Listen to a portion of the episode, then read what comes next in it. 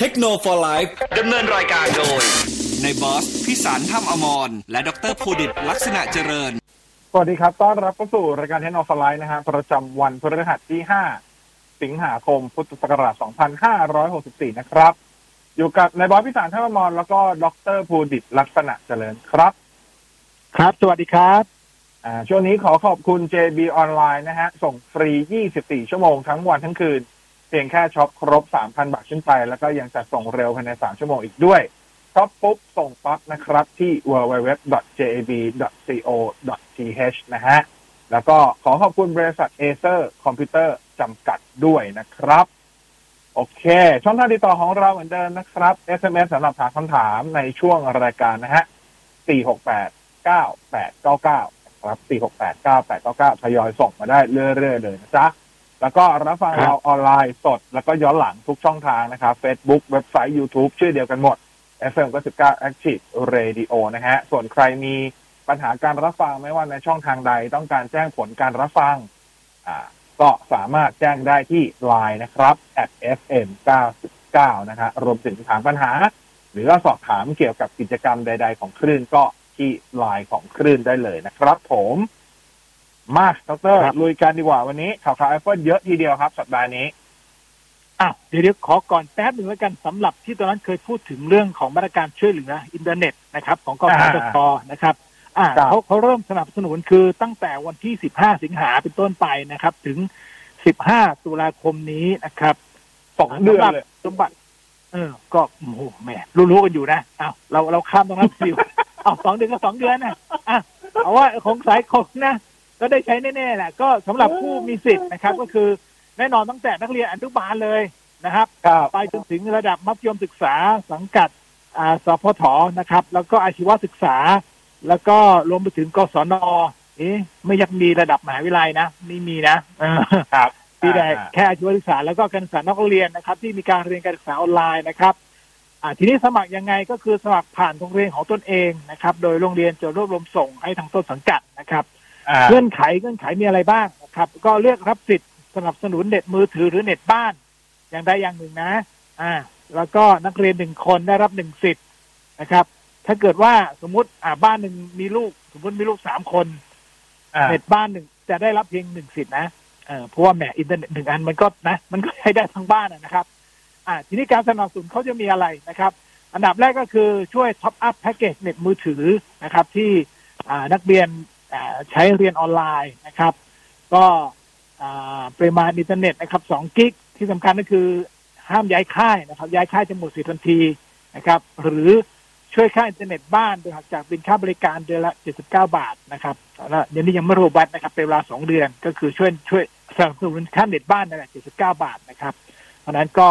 ถ้าใครนะครับสนใจตรงนี้นะครับ ก็ ผมว่านะก็ไม่เสียหายอะไรนะก็นักเรียนนักศึกษาไงก็ลองก็ลองไปติดต่ออืมทางทางโรงเรียนดูแล้วกันนะครับ ตรงนี้นะครับในเรื่องของเน็ตมือถือเนี่ยที่บอกว่าใช้งานแอปพลิเคชันได้2กิกะไบต์เนี่ย อันนั้นคือใช้งานทั่วไปนะครับ แต่ว่าในอ่าส่วนของการใช้งานพวกแอปพลิเคชันที่เป็นอ่าที่ต้องใช้เรียนออนไลน์หรือ work from home ทั้งหลายอะไรเงี้ยไม่ว่าจะเป็น Microsoft Teams Google Meet Zoom Cisco Meeting WebEx หรือว่า Line Chat อะไรพวกเนี้ย อันนั้นคือใช้ฟรีเลยนะเขาไม่รวมอยู่ใน2กิกะไบต์คือใช้ได้ไม่จำกัดอ๋ออ่าโอเค ถ้าเกิดใช้เรียนนะ โอเค แต่ว่าถ้าเกิดว่าไอ้ถ้าเกิดนอกเหนือจากแอปพลิเคชันเหล่านั้น เช่น Facebook ทั่วไปแชทไลน์ทั่วไปนะครับอ่าดู YouTube อะไรอย่างเงี้ย อันนั้เปินดเน็ตอยู่ในอะไรสองเงี้ยเอออันนั้นอยู่ในยูสองทูบไม่ได้กิกะไบต์อันนั้นอยู่ในสองกิกะไบต์นะครับอ่าครับตามนั้นอะนะฮะโอเค อะอ่าทีนี้ข่าวข่าว Apple ก็ เห็นบ่นกันไปเยอะเลยนะในบอสก็บ่นอยู่ทุกอาทิตย์ สรุปมาว่าแล้ว Apple อ๋อ TV นะอ่าฮะ Apple TV 4K ก็เปิดขายบน Apple Online Store แล้วนะครับ ครับ ก็ราคาก็สุดที่6,700บาทนะครับ ก็รุ่นรุ่นล่างสุดนะฮะก็ ตอนนี้อ่าก็ต้องซื้อออนไลน์แหละนะเพราะว่าอ่าร้านก็ยังไม่เปิดนะมันจะมีไม่เป็นไรสองความจุเนาะ32กิกกับ64กิกครับนะครับ ราคาส่วนต่างอยู่ที่700บาทก็คือ รุ่น 32กิกะไบต์อยู่ที่ 6,700 ถ้าเป็นรุ่น 64กิกะไบต์อยู่ที่ 7,400 บาทนะครับ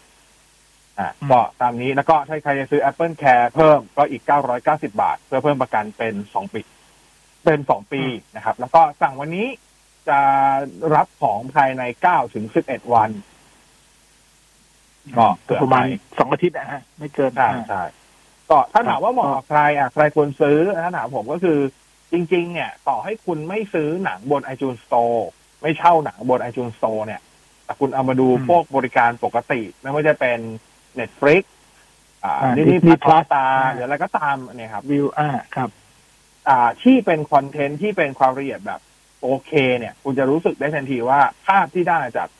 Apple TV 4K อะเทียบกับกล่องที่เป็น OTT อื่น ๆ ต่อให้เป็นแบบอ่า Chromecast วิ Google TV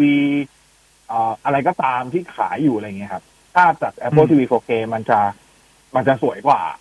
ไม่ว่าจะเป็นเรื่องของการ 4K upscaling ไม่ว่าจะเป็นเรื่องของการแสดงผล HDR อะไรเงี้ย ก็จะทำได้ดีกว่า อันนี้ยังไม่นับรวมในการเช่าหนังนะ ถ้าเกิดคุณไปเช่าหนังอีกโหเราจะบอกว่าคุณภาพหนังที่ได้จากตัวไอจูเนี่ย ยิ่งมาบวกกับกล่องตัว Apple TV 4K ถือว่ายอดเยี่ยมครับแต่ว่าอันนี้ก็ขึ้นอยู่กับไลฟ์สไตล์แต่ละคนนะบางคนก็แบบไม่ได้ซีเรียสมากจอก็ไม่ได้ใหญ่อะไรอย่างนี้ อาจจะอืมไม่ได้ตาทิพย์ตาเทพอะก็อีกเรื่องหนึ่งแต่สำหรับคนที่ อ่าเขาเรียกว่าแคร์เรื่องของคุณภาพภาพมาก ๆ ก็เนี่ยจะถือว่าเป็นตัวสุดในบรรดากล่องบริการอ่าที่เป็นบริการสตรีมมิ่งเท่าที่หาซื้อได้ตอนนี้แล้วแหละ ก็อืมแต่ก็รอคอยเพียงแน่แต่นอนว่าทีวีที่บ้านก็ต้องเป็น 4K ด้วยใช่ไหมไม่ได้อ่าทีใช่วีบ้านใช่ใช่ยังไม่ 4K เลยคนนั้นถ้าอ่าซื้อมามันก็ใช้มันก็มองอะไรไม่ได้ชัดเลยอ่าใช่ไหม ทีนี้คำถามต่อมาที่เจอบ่อย เพราะว่าผมก็เจอในในเพจที่ถามมาก็คือว่าแล้วคนที่ใช้ Apple TV 4K ตัวเดิม สมควรซื้อไหม ใครรุ่นไหนควรซื้ออะไรเงี้ย ถ้าตอบในมุมผมคือใครที่ใช้ Apple TV 4K รุ่นก่อนหน้านี้ มันคือเจนอะไรล่ะ เจนเจนสี่หรือเจนห้านั่นแหละ เจนสี่เจนสี่แล้วเจนสี่อ่าที่เป็นมันจะเป็น A10 ใช่ไหมตัวชิปอะอ่าครับ อันนั้นอะ ไม่ไม่การจะอัปเกรดมาขึ้นเป็นตัวเนี้ยที่เป็นชิป A12 อาจจะไม่คุ้มค่าเท่าไหร่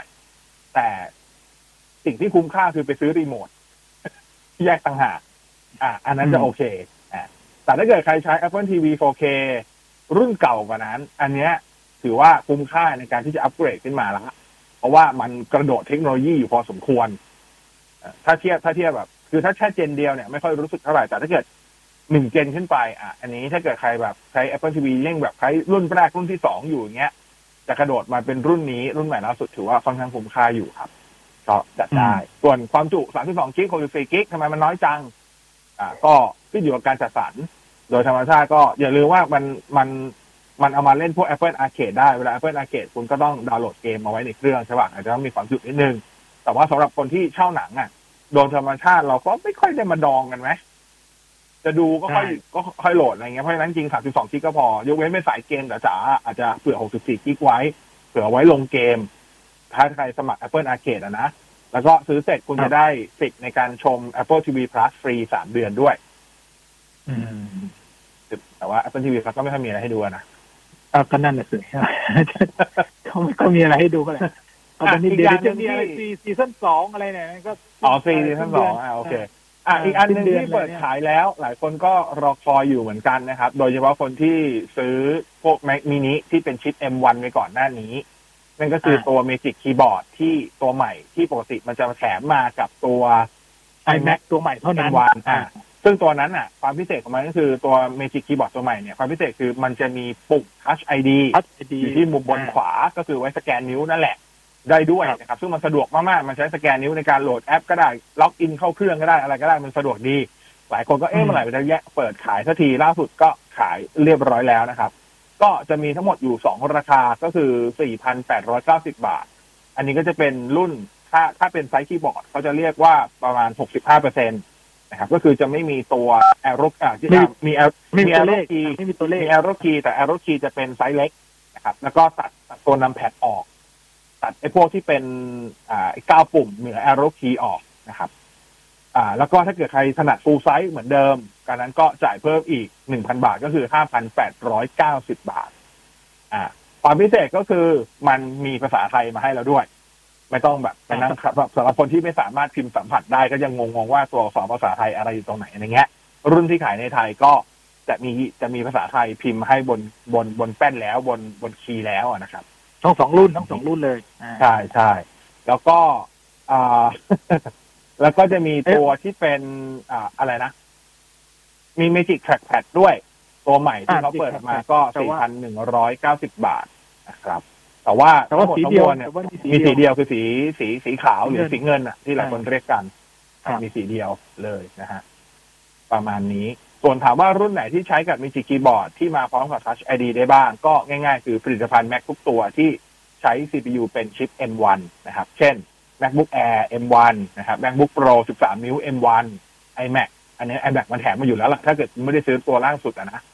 อ่าแล้วก็ Mac mini M1 พวกนี้คือใช้ได้หมด แล้วก็อนาคตที่ออกมาทั้งหมดก็จะใช้ได้ที่เป็นชิป M1 อืมก็ส่วนลองเลือกส่วนดูถ้าเกิดว่าว่าใครใครมีใครมีแม็กรุ่นเก่าอยู่ที่เป็นชิป Intel ซื้อตัวนี้มาได้ไหม ได้ แต่ใช้ใช้ Touch ID ไม่ได้ อ่าโอเคแค่นั้นเองมันก็เราก็ไม่รู้จะขายแพงไปเพื่ออะไร นั่นแหละนะรู้ที่ซื้อเพื่ออะไรอ่าแต่ว่าก็บอกไว้ก่อนแล้วกันตัวคีย์บอร์ดอ่าเชื่อมอ่าใช้งานได้ทั้งแบบเชื่อมต่อแบบรูปแบบไร้สายและมีสายนะขึ้นอยู่กับคุณจะใช้งานแบบไหนยังไงนะครับ ก็อืมวางจำหน่ายเรียบร้อยลองสั่งดูได้ ผมไม่แน่ใจว่าได้ส่งของภายในวันเดียวเองมั้งสั่งวันนี้พรุ่งนี้ได้อะไรประมาณเนี้ยเหมือนจะของพร้อมส่งอยู่พอสมควรนะครับครับถ้าเป็นตัวนี้แต่นะว่าแต่ว่าถ้าเกิดเป็นตัว Apple TV ก็สองประมาณเกือบเกือบๆสองสัปดาห์อืม แต่ว่าตัว Magic Mouse เขาเห็นเขาบอกว่าใหม่เหมือนกัน จริงแล้วไม่ใหม่หรอกมันใหม่แต่ว่าเปลี่ยนแค่สายมั้งใช่ไหมสายใช่ใช่สายถักใช่เปลี่ยน USB C เปลี่ยนรูปแบบแต่พอร์ตเชื่อมต่ออ่าเปลี่ยนชุดแผ่นเปลี่ยนรูปแบบเดิพอมร์ตเชื่อมต่อ แล้วก็คือถ้าถ้าเป็นย้อนกลับไปตอน iMac อะ iMac เนี่ยมันจะมีเจ็ดแสงเจ็ดสีมันดีเด้งที่เราชอบแซวถูกปะซึ่งอ่าสมมติถ้าคุณซื้อถ้าคุณซื้อสีอะไรเนี่ยไอตัว Magic Keyboard กับตัว Magic Mouse ที่มาในกล่องอะ มันจะเป็นสีนั้นด้วยอืม เช่นสมมติคุณซื้อสีเหลืองมันก็จะเป็นสีเหลือง แต่ว่าอืมไอที่ขายแยกอะ มีสีเดียวนะคืออ่าใช่ไม่มีก็เหมือนเดิมไม่อะมีสีสีไม่มีเงินหลายน่ะสีสีขาวสีอ่าเงินนั่นแหละใช่ใช่มีสีเดียว มีสีเดียว ประมาณนี้ อันนี้แจ้งทราบไว้ก่อนแบบเอ๊ะทำไมเมื่อไหร่สีสีแดงจะมานะสีน้ำเงินจะมาไม่มีนะ คงไม่มีอะคงไม่มี ถ้าอย่างนี้อ่าไม่มีแล้วถ้าแน่นอนถ้าเกิดช่วงนี้ใครล็อกอินเข้าในส่วนของตัวหน้าเว็บ Apple Store Online หรือ Online Store เนี่ย ก็จะเห็นความเปลี่ยนแปลงครับของตัวตัวหน้าตา interface ของตัวเว็บนะครับ Apple เขาก็มีการเอ่อ redesign ใหม่ เพราะว่ายุคนี้เอังยิงก็ตรงๆก็คือ มันเหมือนกับว่าเหตุผลที่ Apple เขาใช้อะ ก็คือหลักๆเป็นเรื่องของตรงเนี้ย ทุกวันนี้เราซื้อออนไลน์กันเป็นส่วนใหญ่อะไรเงี้ยเขาต้องการสร้างประสบการณ์การใช้งานอ่าในการซื้อของแบบออนไลน์ให้ดีขึ้น จากเดิมหน้าเว็บมันอาจจะดูแบบเป็น commercial มากไปนิดนึง ดูเป็นโปรดัก t ์โชว์เคสมากไปหน่อยอะไรเงี้ยเขาก็เลยปรับครับให้มีความเป็นร้านค้ามากขึ้นนะครับ ก็จะเข้าถึงอ่าผลิตภัณฑ์ได้ง่ายขึ้นนะครับอ่าก็สำหรับผมผมก็รู้สึกว่ามันมันหาของได้ง่ายขึ้นนะ จากเดิมมันจะดูอืมอ่าอ่าเรียกว่าสลับซับซ้อนอยู่พอสมควรว่าอะไรมันควรจะอยู่ในหมวดหมู่ไหนอะไรแบบเนี้ยที่ไม่ใช่แบบอืมโปรดักต์เมนอันนี้อันนี้ก็จะดูใช้งานง่ายขึ้น แล้วก็ดูดูสว่างขึ้นดูสะอาดขึ้น ก็มีการปรับเปลี่ยนไปเพิ่งเปลี่ยนวันสองวันนี้เองครับที่ปรับเปลี่ยนมานะฮะประมาณนี้นะครับอะไหนพูดถึง Mac ไป Mac ให้หมดครับล่าสุดเราคุยกันมาตลอดว่าโอเค เรารู้แล้วล่ะ ยังไงปลายปีเนี้ยเราจะได้เห็น Apple Watch ตัวใหม่แน่ ๆ ถูกไหมเราน่าจะได้เห็นตัว iPhone ตัวใหม่แน่ๆนะครับ แต่คำว่าแน่ ๆ ของเราเนี่ย มันคือการคาดการณ์ที่คาดว่าจะมาแน่ ๆ นะครับ แต่อันเนี้ยมันจะเป็นการบอกว่า เฮ้ยแน่เลยมัจะมีอะไร อะมันแน่มันอันนี้คือมันแน่เรียกว่าอะไรวะมันแน่แน่ยิ่งอะไรมันแน่ยิ่งกว่าแช่ยิ่งกว่าแป้แน่งเออเออแน่ยิ่งกว่าแน่เออแน่ยิ่งกว่าแช่แป้งนะครับ ก็คือเขาไปพ้นฐานข้อมูลของทางด้านของ EEC นะครับ European Economic Commission นะครับซึ่งก็จะเป็นเหมือนเหมือนองค์การพวกกสทชอะไรอารมณ์ประมาณนี้แหละนะครับครับก็พบข้อมูลของผลิตภัณฑ์ Apple โอ้หลายอย่างทีเดียวที่ไปขึ้นทะเบียนไว้ แล้วก็คาดว่าจะเปิดตัวในช่วงปลายปีนี้นะครับ ก็จะมีอย่างแรกก่อนเลยก็คือจะเป็นอ,อุปกรณ์ที่เป็นรหัส A สองสี่เจ็ดสามสองสี่เจ็ดสี่สองสี่เจ็ดห้าสองสี่เจ็ดหกสองสี่เจ็ดเจ็ดแล้วก็สองสี่เจ็ดแปดคือถ้าไล่ไปเนี่ย รหัสเนี้ยก็เดาไม่ยากครับ มันก็น่าจะเป็นในส่วนของตัว Apple Watch อ่าซึ่งก็นะครับว่าน่าจะเป็นตัว Apple Watch Series 7ซึ่งมันก็ตรงกับข่าวก่อนหน้านี้ว่าจะมีรีดีไซน์ใหม่ก็คือ ตัวตัวตัวขอบของหน้าปัดจะไม่จะไม่โค้งมนละ จะเรียบเรียบไปเลย หลายคนก็อ๊ะยังไงนออะไรอย่างนี้นะฮะ แล้วก็จะมีสีใหม่นะ มีอัลตร้าไวแบนเข้ามาชิปตัวใหม่ที่เป็นชิปอ่า Apple S7 แบตเตอรี่จะใหญ่ขึ้น อันนี้ตามข่าวลือที่ว่ากันก็เดี๋ยวรอดูแต่ว่ามันถูกขึ้นทะเบียนบน EEC เรียบร้อยแล้ว อีกหนึ่งผลิตภัณฑ์ก็จะเป็นคาดว่าน่าจะเป็นตัว MacBook Pro 14 นิ้วและ 16 นิ้วใหม่นะครับ ก็คือรหัส A2442 กับ A2485 ก็คาดว่าคือ MacBook Pro 14 นิ้ว MacBook Pro 16 นิ้ว ที่จะมาพร้อมกับชิป Apple Silicon ตัวรุ่นอัปเกรดจาก M1 อาจจะใช้ชื่อ M1X หรือจะใช้ชื่อ M2 อันนั้นคงต้องไปรอรู้กัน ครับ อ่าพร้อมกับข่าวลือบอกว่า MacBook Pro ตัวใหม่เนี้ยจะใช้ดีไซน์อ่ามีการปรับเปลี่ยนดีไซน์ด้วยนะครับ แล้วก็นำพอร์ตอ่าเอาพอร์ตตัว SD card เนี่ย กลับมาที่ตัว body แล้วนะครับหลังจากตัดออกไป ก็ต้องรอดูว่า จะเป็นไปอ่าเป็นไปตามนั้นไหมขณะที่ตัว 16 นิ้วเขาบอกว่าน่าจะใช้หน้าจอแบบมินิ LED ด้วย ไม่อยากจะเดาราคาเลยว่าจะขึ้นไปเท่าไหร่นะตัวต่อมาก็จะเป็นรหัสของพวก iPhone ละก็คือ A26 ทั้งหลายนะครับ A2628 2630 ไล่ไปจนถึง A2645 ซึ่งก็น่าจะหมายถึงตัว iPhone 13 mini iPhone 13 iPhone 13 Pro แล้วก็ iPhone 13 Pro Max ก็ถูกขึ้นทะเบียนด้วย แต่ว่าทั้งหมดเนี่ยแค่ถูกขึ้นทะเบียนบน EEC ทีนี้มันก็จะมี Product ที่หลายคนอยากให้มันมา แต่มันยังไม่โผล่บนฐานข้อมูลของการลงทะเบียนในในหน่วยงานใด ๆ เลย เช่น iPad Gen 9 กับ iPad mini 6 ก็โอ้คงยังอะคงยังอะก็คือลือกันว่ามันลือกันว่ามันน่าจะเปิดตัวแหละ แต่ยังปลายไม่ปีได้ถูกขึ้นทะเบียนที่ไหนปลายปีเลยอะไรเงี้ยครับ ก็ต้องรอลุ้นดูว่าจะมีไหมครับอ่าต้องรอลุ้นว่าจะมีไหมครับอ่าสิ่งที่ Apple ทำปีที่แล้วถ้าใครจำได้เนี่ยด้วยความที่ปีที่แล้ว iPhone มีเรื่องของสายการผลิตที่มีปัญหาทำให้เขาต้องเลื่อนไปเปิดตัวตอนตุลาทำให้ปีที่แล้วเนี่ย Apple มีอีเวนต์ในการเปิดตัวในช่วงปีที่แล้วปกในช่วงเฉพาะช่วงปลายปีเนี่ย กันยาตุลาพฤศจิกาเนี่ยถึงสามหนซึ่งมันไม่เคยเกิดขึ้นมาก่อนปกติเขาจะมีอีเวนต์เดียว ก็คือตอนเดือนกันยาที่เปิดตัวกันยา iPhone เสร็จอ่าแล้วใช่ใช่แล้วอย่างพวก macbook พวกอะไรเนี่ยเขาจะใช้เขาเขาไม่ได้จัดอีเวนต์ เขาจะใช้วิธีแบบปิดหน้าเว็บหนึ่งคืนแล้วเปิดมาแล้วมีเลยอะไรเงี้ยปีที่แล้วมันเป็นเหมือนนิมิตหมายใหม่แต่ส่วนหนึ่งเป็นเพราะว่ามันเป็นการจัดอีเวนต์ออนไลน์มันไม่เหมือนการจัดอีเวนต์แบบที่เป็นปกติที่ต้องไปเชิญคนนู้นมาต้องจัดเตรียมสถานที่อะไรเงี้ยพอออนไลน์มันเหมือนทำแค่ production ถ่ายคลิปมันจะทำได้ง่ายกว่า เพราะฉะนั้นปีนี้ก็เลยมีคนคาดหวังว่าเราอาจจะได้เห็นตัวที่เป็น Apple Event ออนไลน์เนี่ย ในช่วงปลายปีเนี้ยมากกว่าหนึ่งครั้งก็ได้อะก็ต้องรอดูอืมนั่นคือข่าวลือของสัปดาห์นี้ในตัวของตัวอ่า ผลิตภัณฑ์ Apple ที่อาจจะได้เห็นในช่วงปลายปีนี้ แต่สำหรับแฟนๆที่รอ iPad mini 6 ก็ต้องใช้คำว่ารอลุ้นหนักอยู่ต่อไปก่อน เพราะว่ายังไม่ขึ้นทะเบียนที่ไหนเลย ผมไม่หนึ่งในนั้นที่รอ iPad mini 6 อยู่นะเอออืมตั้งจะตั้งเป้าไว้แล้วว่าถ้าไม่มาจริง ๆ ปลายปีนี้เนี่ย ก็คงกัดฟัน ก็คงไม่ใช่ไม่กัดฟันหรอกก็คงเปลี่ยนใจมาซื้อตัว Apple TV 4K อะเพื่อเล่น Apple Arcade อืมโอ้โหหลักๆคืออยากเล่น Apple Arcade อ่า ประมาณนี้ครับเพราะ Apple Arcade มันต่อจอยได้อยู่แล้วนะผมมีพวกจอยแบบของ PlayStation 5 ของ Xbox เอาที่แบบต่อไร้สายได้แล้ว มันเล่นเกมไม่ใช่ปัญหาอยู่แล้วเลยเอออืมประมาณนี้นะครับก็เดี๋ยวรอดูว่ามันจะมาไหมแต่อยากให้มันมานะอยากให้มันมาเฮ้ยมันจริงๆ Apple Arcade มันก็เล่นเล่นมันก็เล่นบนบนเครื่อง iPad ของของน้ำมันใหญ่ก็ได้มันหนักครับ มันหนักครับอืมมันหนักครับ เวลานอนเล่นแล้วหล่นใส่หน้ามาสองรอบเลยอ๋อไม่ไม่โอเคเลยครับ หนักเกินครับ อ่าครับตามนั้นนะฮะอะพูดถึงอ่าไอโฟนก็ Google Map ล่าสุดมีการอัปเดตสำหรับตัวอุปกรณ์ iOS นะ ก็เพิ่มตัว Dark Mode เข้ามาแล้วนะครับ แล้วก็สามารถแชร์ตัวที่เป็น Live Location บน iMessage ได้แล้วด้วยครับก็เดทกันได้สำหรับตัว Mac อ่า Google Map ครับอ่า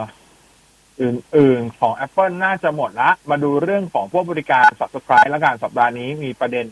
น่าสนใจอยู่สองบริการก็คือทางด้านของ Spotify กับ YouTube มาในทรงครับเดียวกันเลยนะครับ ก็คือออกตัวแพ็กเกจไลท์ไลท์ Premium อะไรนะอ่าแพ็กเกจพรีเมียมแบบที่ถูกลงนะครับ แล้วก็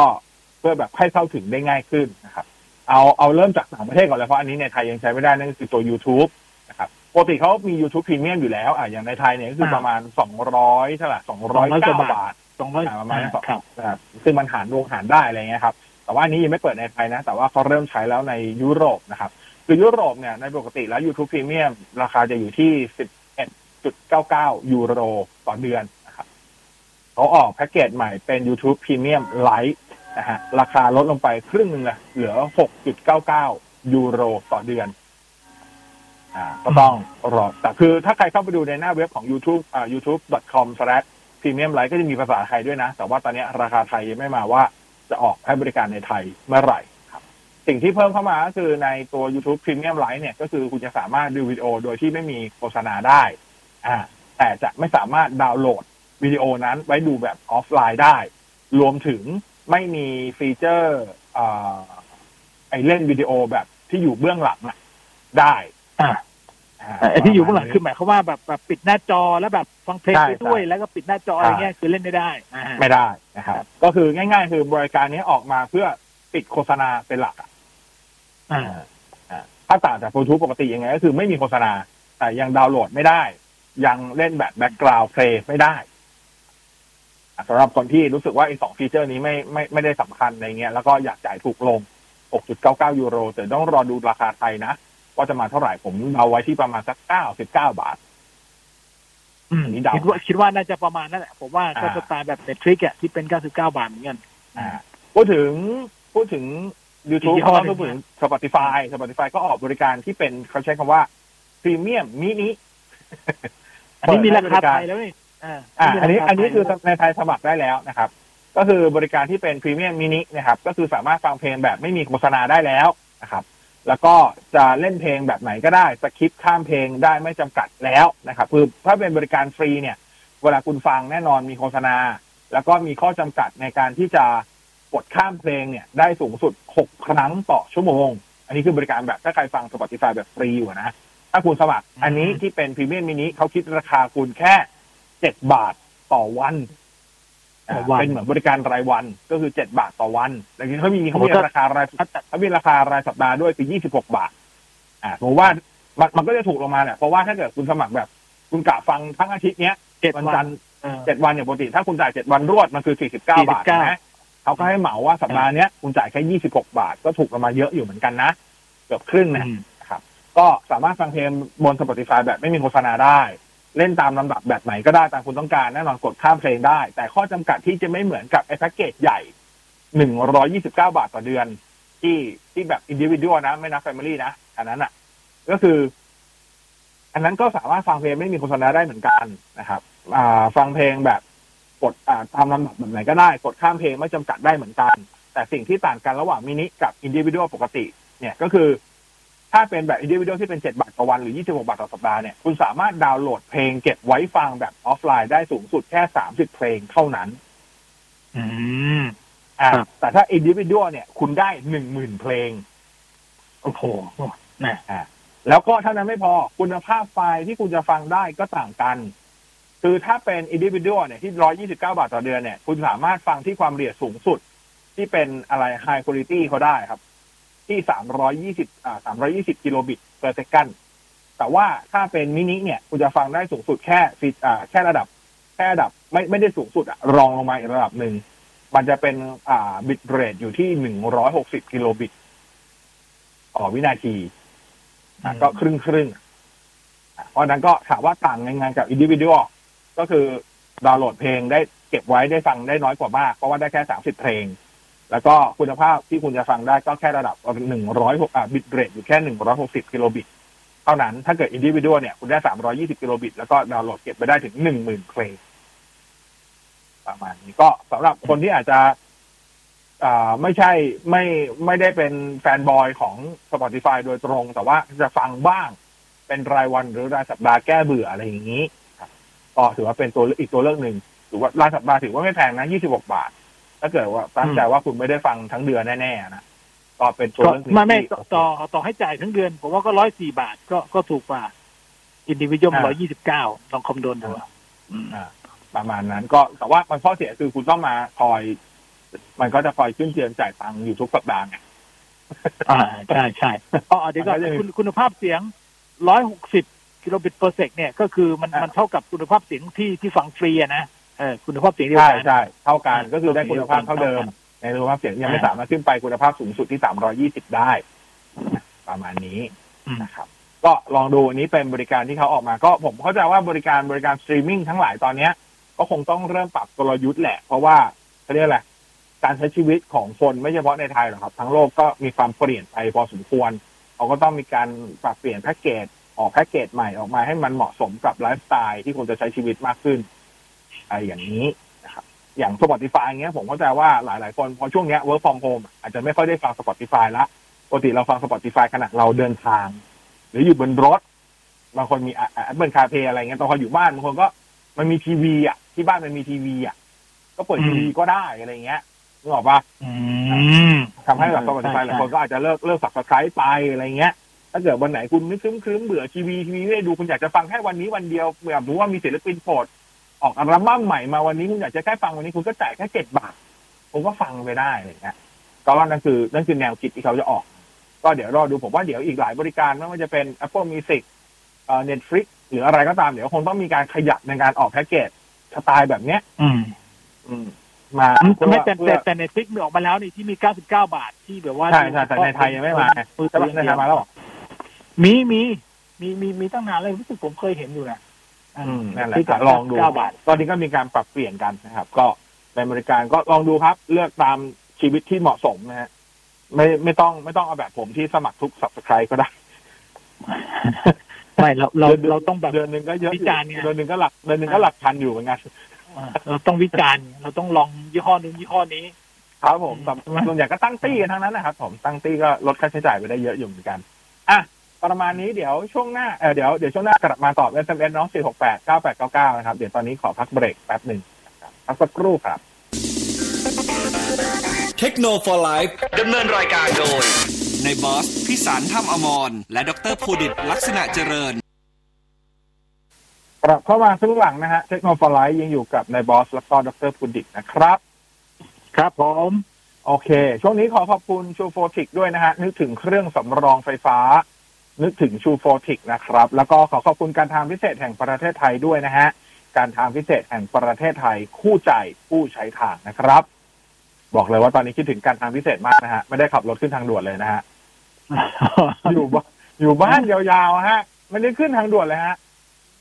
เออนะฮะก็ไม่เป็นไรก็ก็มีอีซี่พาสก็แหมมือเดี๋ยวเดี๋ยวมันแหมทุกอย่างมันก็ต้องจบลงแหละนะเดินทางไกลสุดตอนนี้คือ หน้ารั้วประตูบ้านนะฮะ เอานะแม่อะเอามาไอเอสเอ็มเอสแล้วกันไอเดี๋ยวเดี๋ยวมีมีมีมีเขาฝากมา อันหนึงเอถามในบอสก่อนดีกว่างบว่าสองหมื่นอ่า โน้ตบุ๊กอ่าอ่าระหว่างอ่าเดลโอ้โหอะไรเงี้ย คือ อ่า เอาแบบว่าไม่ได้เล่นเกมนะไม่เน้นเกม แค่แบบว่าใช้งานออฟฟิศทั่วไปอะไรเงี้ยหมื่นเดียวเนี่ยนะสองหมื่นสองหมื่นอ๋อโอเค โอ้ใจหายแวบหมื่นเดียวแนะนำไม่เป็นเลยเออสองสองหมื่นสองหมื่นโอเค ก็เอาผมผมแนะนำเป็นสเปคไปละกัน แล้วก็ไปหายี่ห้อไหนได้ ก็ก็หาคือที่ที่ไม่ที่ไม่ใช้คำว่าอะไรไม่ไม่ระบุยี่ห้อขนาดนั้นอะ เพราะว่ากลัวจะแบบหาไม่ได้แล้วก็พอไปเจอสเปคเดียวกัน แต่เป็นยี่ห้ออื่นก็เลยไม่กล้าซื้ออะไรอย่างนี้เพราะฉะนั้นก็เลยแนะนำเป็นสเปคไปแล้วกันอะ CPU ต่ำสุดที่คุณควรได้ในงบประมาณเนี้ย คือถ้าเป็นฝั่ง Intel มันจะเป็นตัว Intel อ่า Core i 3 1 1 1 5 G4 อ่าถ้าเป็นฝั่ง AMD ต่ำสุดที่มันควรจะได้ ก็คือถ้าในราคานี้นะ ก็คือตัวครับ Ryzen 5 4500U อืมที่เหลือก็คือมองหาที่เป็น RAM 8 g b อ่าตัว storage เนี่ยก็แน่นอนปัจจุบันต้องเป็น solid state disk M.2 NVMe อยู่แล้วนะครับขนาดความจุก็จริง ๆ 512 ยืนพื้น แต่ว่าถ้าหาไม่ได้จริงๆแล้วไปเจอ 216 ก็ก้อมแกล้มได้ แต่ส่วนใหญ่ปัจจุบันถ้าเป็นโมเดลใหม่ๆเนี่ยมันจะใส่มา 512กิกะไบต์เป็นมาตรฐานอยู่แล้ว แล้วก็อ่าสิ่งที่ควรจะได้ก็คือแน่นอน Windows 10 Home 64 บิต แล้วก็ถ้าเกิดดูเป็นพวก CPU พวกเนี้ยส่วนใหญ่มันจะเป็น Ultrabook เพราะฉะนั้นมันมักจะแถมตัว Microsoft Office Home Student 2019 มาอยู่แล้วด้วย ทีเนี้ย ยี่ห้อเนี่ยก็อ่าลองไปหาดูว่าหายี่ห้อไหนได้ในราคาไหนได้ค่อยว่ากัน อืมอืมเอาเป็นสเปคไปแล้วกัน ครับผมใช่ครับตามนั้นครับเพราะว่าขอบคุณครับเขาบอกยี่ห้อะอไปหา หารุ่นไม่เจอแล้วก็ไม่ซื้อก็ก็ก็กลายเป็นไม่มีของอีกอะไรเงี้ยครับเพราะว่าโน้ตบุ๊กปัจจุบันต้องย้ำนะว่า ระบุยี่ห้อเป๊ะๆลงไปแล้วให้หากันเนี่ย ยากทีเดียว ครับผมอืมครับ อะอันนี้เขาบอกว่าใน Shopee บางร้านขายซัมซุง A ห้าสองหมื่นห้าร้อยหกสิบบางร้านหมื่นสองพันเก้าเชื่อถือได้หรือเปล่าเนี่ย ได้ครับ ก็คือนึกถึงสภาพปกติครับ ถ้าถ้านับถ้าถ้านับไม่ใช่เป็นราคาออนไลน์ก็คือไอ้หนึ่งหมื่นสองพันเก้าร้อยมันคือราคาราคาห้างปกติราคาตามพวกแบบ Samsung Banana ITอ่า power buy อะไรอย่างเงี้ยครับส่วนไอ้ราคาหนึ่งหมื่นห้าร้อยสิบมันคือราคาตู้มาบุญครองครับอ่าเพราะปัจจุบันใน Shopee ก็พวกร้าน คือเข้าใจว่าก็ห้างมันก็ปิดอะเนาะบางเมืองคลองก็ร้านในมาบุญครองที่เคยเปิดอยู่ในมาบุญครองร้านตู้ตามมาบุญครองตาม ตะวันนาตามไอทีมอลล์บางกะปิหรืออะไรก็ตามที่ขายมือถือไอที่ขายมือถือเยอะๆเนี่ยเขาก็ย้ายมาอยู่บนออนไลน์ Shopee Lazada กันเขาก็เอาราคานั้นแหละมาขาย อ่า ถามว่าแตกต่างกันไหมอ่า ในความเป็นจริงก็คือถ้าเป็นถ้าเป็นเครื่องตู้เนี่ย ส่วนใหญ่แล้วประกันมันจะเดินไปแล้ว แต่เดินมากเดินน้อยเนี่ย ขึ้นอยู่กับตัวสติกเกอร์ข้างกล่องอันนี้อืมก็แค่นั้นเอง แต่ว่าเครื่องใหม่นะคำว่าประกันเดินไปแล้วคือ อ่าลักษณะของร้านตู้อะมันคือการ เป็นการซื้อผ่านพ่อค้าคนกลางมาอีกทีนึงอะครับมันไม่ใช่การเปิดเป็นตัวแทนจำหน่าย เพราะฉะนั้นว่ามันมันถือว่าไอ้ประกันที่ที่ซื้อต่อจากพ่อค้าคนกลางมาอีกทีนึงอะที่ยี่ปัวอะมันถือว่าเป็นมันเป็นเครื่องที่ถูกแบบเหมือนถูกถูกขายไปแล้วในระบบอะเพราะฉะนั้นประกันมันจะเริ่มเดินไปแล้วแต่ไม่ได้หมายความว่าแต่เคว่ารื่องเป็นเครื่องมือสองนะเป็นเครื่องมือหนึ่งนี่แหละอะเครื่องใหม่ใช่ไหมเครื่องใหม่อ่าเครื่องใหม่มือหนึ่งนี่แหละมือหนึ่งนี่แหละแค่ประกันอาจจะไม่ได้ครบสิบห้าเดือนอ่าแค่นั้นเอง อาจจะหายไปเดือนสองเดือนแล้วแต่ ประมาณนี้ แต่ว่าเท่าที่รู้เนี่ยซัมซุงเขาสามารถให้ไปลงทะเบียน แล้วก็อิงตามวันที่คุณซื้อก็ได้นะ แต่นั้นผมไม่แน่ใจว่าเคส by เคสหรือมันเป็น policy อันนั้นก็ลองลองสอบถามซัมซุงดูก็ได้ แต่ว่าซื้อได้ครับ ราคาหมื่นห้าร้อยหกสิบเนี่ยซื้อได้ อืมตามนั้นอะทีนี้เขาบอกว่ามือถือไม่เกินหมื่นขอแรงแบตอึด ไม่เน้น 5G และกล้องน่าจะก็ไม่มีกล้องด้วยมั้ย11ไลท์ อ่าเสี่ยวมีมี11ไลท์ก็ได้ครับ Redmi Note 10 Pro ก็ได้ Oppo Reno 4ก็ได้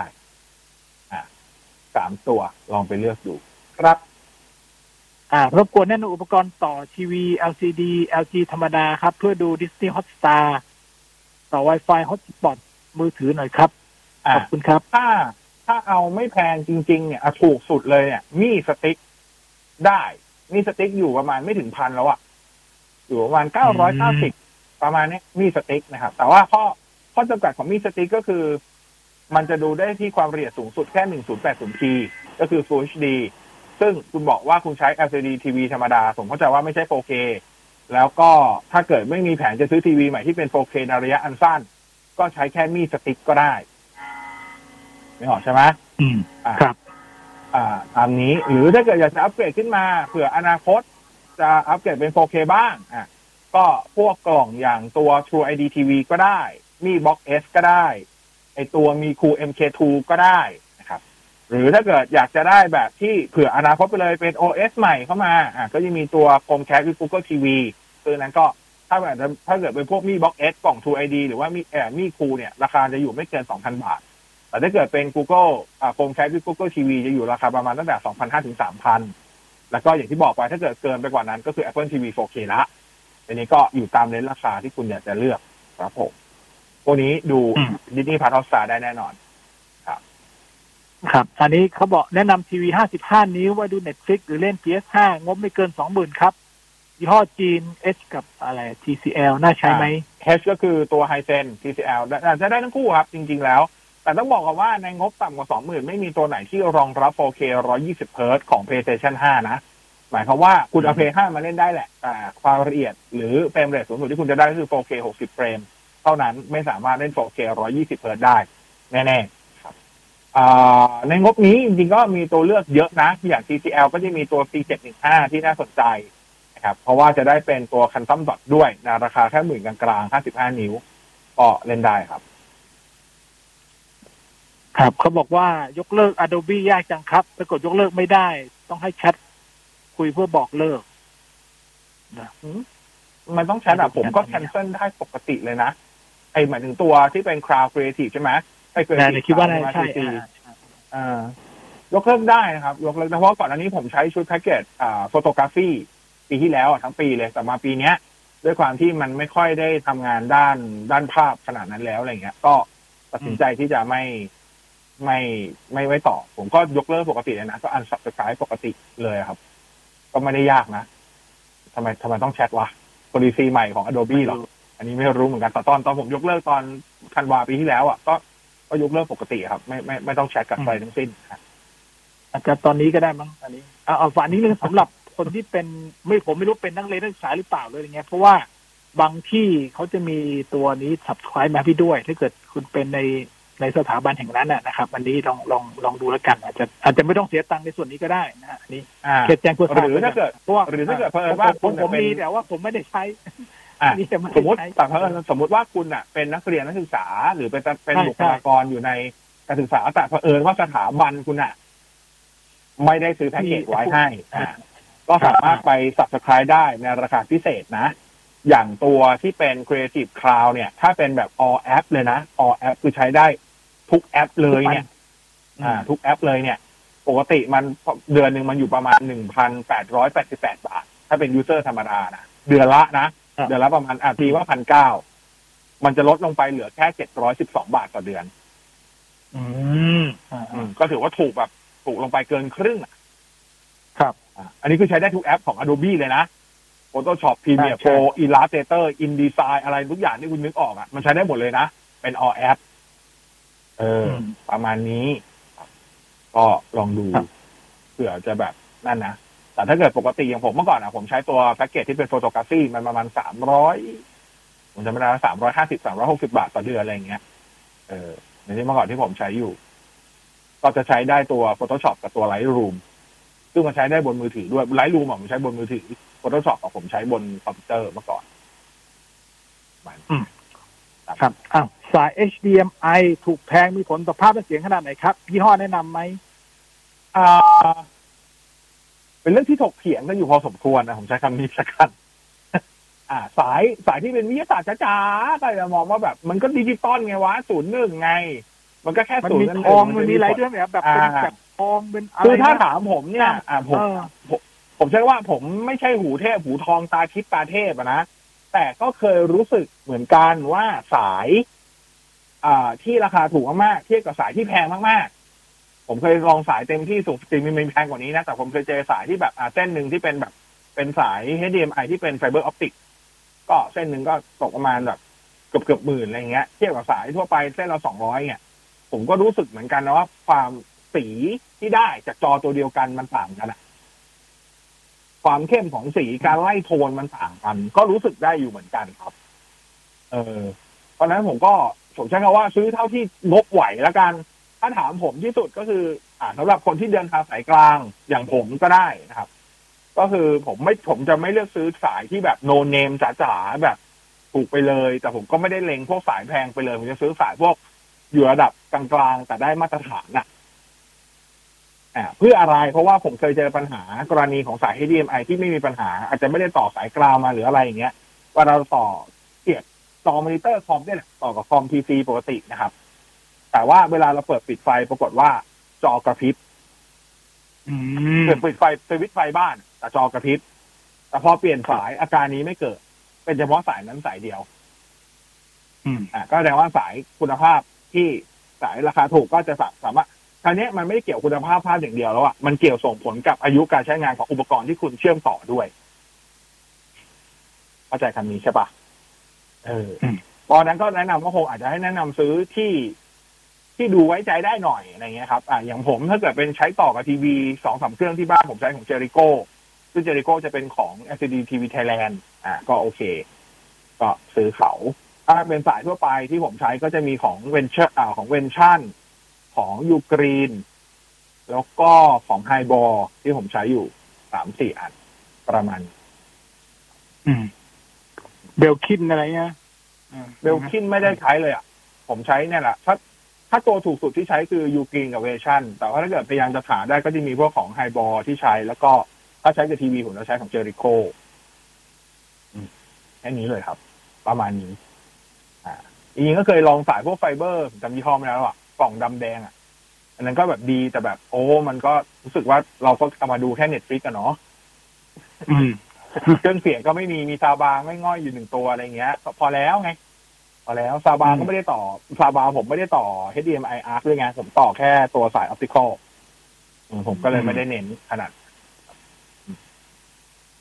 ครับ อะ อันนี้เขาบอกว่างบหมื่นห้าจะซื้อ iPad Gen แปดความจุร้อยยี่แปดพอใช้งานได้ไหมครับสำหรับนักศึกษาปีสองโอนนำมหาลัยด้วยอ่ารวมปากกาด้วยอืมรวมปากกาก็มันคงเกิได้นปงบระมาณนี้นะมั้ง มันน่าจะเกินงบไหมต่อให้ราคานักศึกษามันก็เกินงบไหมอาคารนักศึกษา ผมว่าน่าจะชิวเฉียดอะชิวเฉียดอะ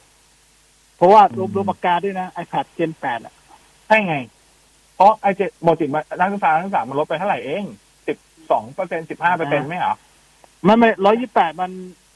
อ่าหมื่นสามพันสองร้อยอะ รุ่นไวไฟใช่อะหนึ่งอ๋อเหลือจากหนึ่งหมื่นสามพันเก้าร้อยเหลือหนึ่งหมื่นสองพันสองหนึ่งหมื่นสามพันสองร้อย หมื่นสามพันสองร้อยอะหมื่นสามพันสองร้อยแล้วก็ Apple อ่าเป็นซิลอีกแต่ที่เท่าไหร่สามพัน3,000ประมาณ Apple เป็นซิลสามพันหนึ่งร้อยอะมันก็สามหมื่นหกอะหมื่นหกกว่าๆก็เกินงบนะกว่า ก็คือต้องต้องบวกเพิ่มนะอ่า แต่ก็ถามว่าได้ไหมได้ครับ เป็นเป็นเป็นเป็นคอมโบแนะนำถูกสุดสำหรับคนที่อยากจะเล่น iPad แต่ว่าแต่จริงๆแต่คุณจะไม่ได้แถมโอ้โหฟังแล้วเออตอนนี้ถ้าซื้อเนี่ยนะอ่าก็ไม่ทำจะเป็นรักษาอีกปีสองก็ตามงบนะครับนี่เออตามงบประมาณนั้นครับผมเล่นได้ครับเล่นได้เล่นได้ก็เพราะจริงๆจริง ๆเขาถามว่าพอใช้งานได้ไหมจริงๆมันไม่ใช่แค่พอใช้งานนะมันใช้งานได้เลยแหละ มันใช้งานได้โอเคเลยแหละ จริง ๆ แล้วครับ มันไม่ใช่แค่พอใช้งานได้มันใช้งานได้ยาวๆแหละเพียงแต่ว่าอย่างที่บอกก็คือ เอ่อก็โอเค ใช้งานได้ครับ ใช้งานได้สบายๆซื้ออะ ใช้งานได้เลยครับ ตามนั้น แต่ว่าหมื่นห้าไม่น่าจะรวมปากกานะ มันต้องหมื่นหกอะถ้าจะเอาปากกาด้วยอะอ้าวใช่ใช่แล้วก็นี่ขนาดถ้าเป็นไปได้ก็ราคาบวกอีกนิดบวกไหนๆบวกแล้วก็บวกซื้อ Apple Care Plus ไปด้วย โอ้โห หนักเข้าไปอีกโอ้เขาเฮ้ยเกิ Apple น Care งบ Plus เท่าไหร่เองเก้าร้อยกว่าบาทไม่เหรอก็บวกไปอีกพันยังไงมันก็จะกลายเป็นหมื่นเจ็ดเลยดิทำมาได้อะแต่ว่าคุณได้ประกันสองปีนะ แล้วสองปีเนี้ยทำตกคือเปลี่ยนเครื่องนะเฮ้ย อืม มันคุ้มนะ ก็อันนี้แล้วแต่แล้วกันครับนี่เออนะฮะลองดูเขาบอกว่าจะจะซื้อ Mac mini ใช้ตัดต่อวิดีโอ รุ่นไหนดีครับ ก็ M1 ครับอืมก็คือ M ครับใช่อ่าทีนี้ขึ้นอยู่ว่าคุณจะตัดต่อใน คืออธิบายไงดีวะอะโอเค M1 เนี่ย อ่า สิ่งที่คุณอัปเกรดหลัก ๆ ปัจจุบันมันจะมีอยู่สองอ่าสองโมเดลเนาะก็คือโมเดลที่เป็นความจุ 256 กิก ต่อความจุที่เป็นเท่าไหร่นะ 512 กิกอะก็ลองเลือกดูครับ ถ้าคุณคิดว่า 256 กิกพอ แต่แต่มีงบถึงตัว 512 กิก อาจจะเพิ่มแรมเป็น 16 กิกก็ได้นะครับ อธิบายก่อนนะว่า Apple M1 ไม่เหมือน อ่า มันไม่เหมือน Mac สมัยก่อนที่คุณไปอัปเกรดแรมเพิ่มที่หลังเองได้นะครับ M1 นี้เพิ่มแรมเองไม่ได้นะครับอาจจะคอสมัยก็คอสมัยมาตั้งแต่แรกซื้อนะฮะ บอกก่อนนะครับก็จริงๆสองรุ่นอะ performance ไม่ได้ต่างกัน มันต่างกันแค่เรื่องของ storage ว่าคุณจะเอา 256กิกหรือ 512กิกถ้าคุณคิดว่า 256กิกพอแต่งบถึง 512กิกผมก็แนะนำให้เพิ่มแรมเป็น 16กิกซะประมาณนี้ก็ขึ้นอยู่กับขึ้นอยู่กับงานวิดีโอที่คุณใช้ครับถ้างานวิดีโอคุณเป็น 4K เคเป็นหลักมีการใส่เอฟเฟกต์เยอะๆ ผมแนะนำว่าเพิ่มแรมครับ8กิกไม่พอ แต่ถ้าเกิดเป็น 4K ธรรมดา ไม่ได้ค่อยใส่เอฟเฟกต์ขนาดนั้น หรือตัดความละเอียดที่น้อยกว่า 4K เนี่ย แรม8กิกพอ ส่วนความจุอันนี้ก็ขึ้นอยู่กับการก็เรียกอะไรการจัดสรรการจัดการของผู้ใช้แต่ละคนนะฮะทำไปเพราะว่ายังไงก็คือซื้อ external มาใส่ก็ได้ใช่ไหมอ่า ถ้าจะเก็บไฟล์เก็บอะไรเงี้ยแต่มันก็ไม่สะดวกไงอะถ้าคุยตรงๆมันมันมันตราคนคนส่วนใหญ่ทำอย่างนั้น เพราะว่าออปชันในการเพิ่มความจุของ Apple มันแพง อืมคือคือแพงแบบ แพงจนหลายคนตกใจว่าแบบมันแพงขอีกนาดเจ็ดพันอะเอาง่ายๆเออพวกใช่เจ็ดพันแต่เจ็ดพันเนี่ย มันความจุต่างกันคือสองร้อยห้าสิบหกเองนะ ซึ่งสองร้อยห้าสิบหกเนี่ย ที่อื่นเขาขายกันแบบสองพันนะเฮ้ยอืมเกรดเดียวกันด้วยนะความเร็วเขียนอ่านเท่ากันเนี่ย ขายกันอยู่สองพันสองพันห้าเต็มที่ไงนี่อะไรของ Apple วะเนี่ยเอาถ้าเกิดเอาเจ็ดพันนี้ไปซื้ออะไรเพราะมันมีพอร์ต ตัวยึดเอ่อเอ่อ Thunderbolt เนี่ยใช่ไหม Mac mini มีใช่มีมั้ยแต่มันก็อืมคือพอไป Thunderbolt อะมูดต่อข้างนอกเนี่ย Thunderbolt ถ้าใครเคยใช้จะรู้ว่ามันร้อนไงพอมันร้อนมันก็จะอาจจะส่งผลกับฮาร์ดแวร์ได้ ก็คือตัว solid state ที่คุณต่ออยู่อะไรอย่างเงี้ยอะแล้วมันก็ไม่สะดวกครับ เช่น คือยังไงยังไงไฟล์ที่อยู่กับตัวเองมันก็สะดวกกว่า แต่ว่าก็มันมันเป็น option ที่หลายคนใช้ เพราะอย่างที่บอกคือ option ในการเพิ่มความจุของ Apple มันแพง มันก็เลยต้องใช้วิธีนั้น แค่แค่นั้นเอง ซึ่งมีมีขายเยอะแยะครับไอตัวที่เป็นที่เป็น enclosure ที่เป็น Thunderbolt อะ มีขายอยู่แล้ว ลองหาดูได้ใน s h อ p e e Lazada เยอะแยะ อืม ครับตามนั้นก็ใช้วิธีนั้นก็ได้จะใช้วิธีนั้นก็ได้ก็จะเพิ่ม RAM เป็น16แล้วก็ storage ไม่ต้องเพิ่มก็คือซื้อตัว22,900แล้วก็เพิ่ม storage ไอ้เพิ่ม RAM เป็น16กิกซึ่งก็จ่าย7,000เท่าเดิมนะก็คือก็เจ็ดพันอีกเหมือนกันก็คือ7,000 RAM RAM ก็เพิ่ม7,000เหมือนกัน จาก8ถ้าเกิดจาก8กิกเป็น16กิกเนี่ย อืมโอ้เห็นไหมอันอันไหนถูกกว่ากันอะอะระหว่างแรมเจ็ดไอ้ยระหว่างแรมแปดเจ็ดพันกับไอ้ไอ้ถ้าถามผมอะ Solid state สำคัญกว่าเหตุผลก็คือ storage คุณยังมี option ในการเลือกเป็นเป็นเป็น external storage มาใช้งานได้ แต่แรมอะคุณไม่มี option อื่นเลยนะ ถ้าคุณซื้อมาแล้วอะคุณเพิ่มทีหลังไม่ได้ในทุกกรณีนะถูกไหมเพราะฉะนั้นถ้าเกิดที่จะเพิ่มแรมแรมคุ้มกว่าถ้าจะเพิ่ม เอออันนี้เลยอะแต่ที่เหลือคุณต้องไปขบคิดเอาเอง ที่เหลือคุณต้องไปขบคิดเอาเอง ไม่งั้นต้องจ่ายหมื่นอะหมื่นหมื่นหมื่นสี่อะไม่งั้นไม่ไม่งั้นก็คือต้องซื้อตัว299แล้วก็เพิ่มแรม16กิกอ่า ก็คือเพิ่มไป7,000ก็จะกลายเป็น36,900บาทอืมอันนี้อย่าอย่าลืมนะ ว่ายังไม่รวม Magic Keyboard ไม่รวม Magic Mouse ไม่รวมจอเอาไม่แต่ไม่ แต่นี่คือไม่จำเป็นว่าเขาอาจจะเขาอาจจะมีคีย์บอร์ดมีเมาส์อยู่แล้วก็ได้อ่าอันนี้ต้องบอกบ้าคุณจะใช้ได้ไงใช้ชิป M1 ไม่ใช้ Magic Keyboard บาปนะโอ้โหแหมมันใช้ได้แหมมันใช้ได้ เดี๋ยวเขาฟังใช้ได้แต่มันไม่มันคู่ควรหรือเปล่า อีกเรื่องหนึ่งใช้ได้ใช้ได้ต่อจอไหนก็ได้นะ ต่อจอไหนก็ได้อ่าอ๋อโอเคเพราะโอว่าเค USB ใช้เมาส์อะไรก็ได้อะไรอย่างเงี้ยเนาะใช้เมาส์อะไรก็ได้อ่า HDMI ก็ได้อยู่แล้วนะ ไม่จำเป็นต้องไป เออข้อดีข้อดีของ Mac mini คือพอร์ตเชื่อมต่อนี่แหละพอร์ตเชื่อมต่อเอาดีมันเยอะมันเยอะดีพอร์ตเชื่อมต่อมันมันดีกว่าตัว iMac อีกนะอืมเออ iMac จำกัดจำเขี่ยไปเยอะเลย USB อะ A กับสองพอร์ต USB C นี่ใช่แล้วก็มี HDMI ด้วยอ่า HDMI ด้วยอ่าใช่คือใช่เวิร์ก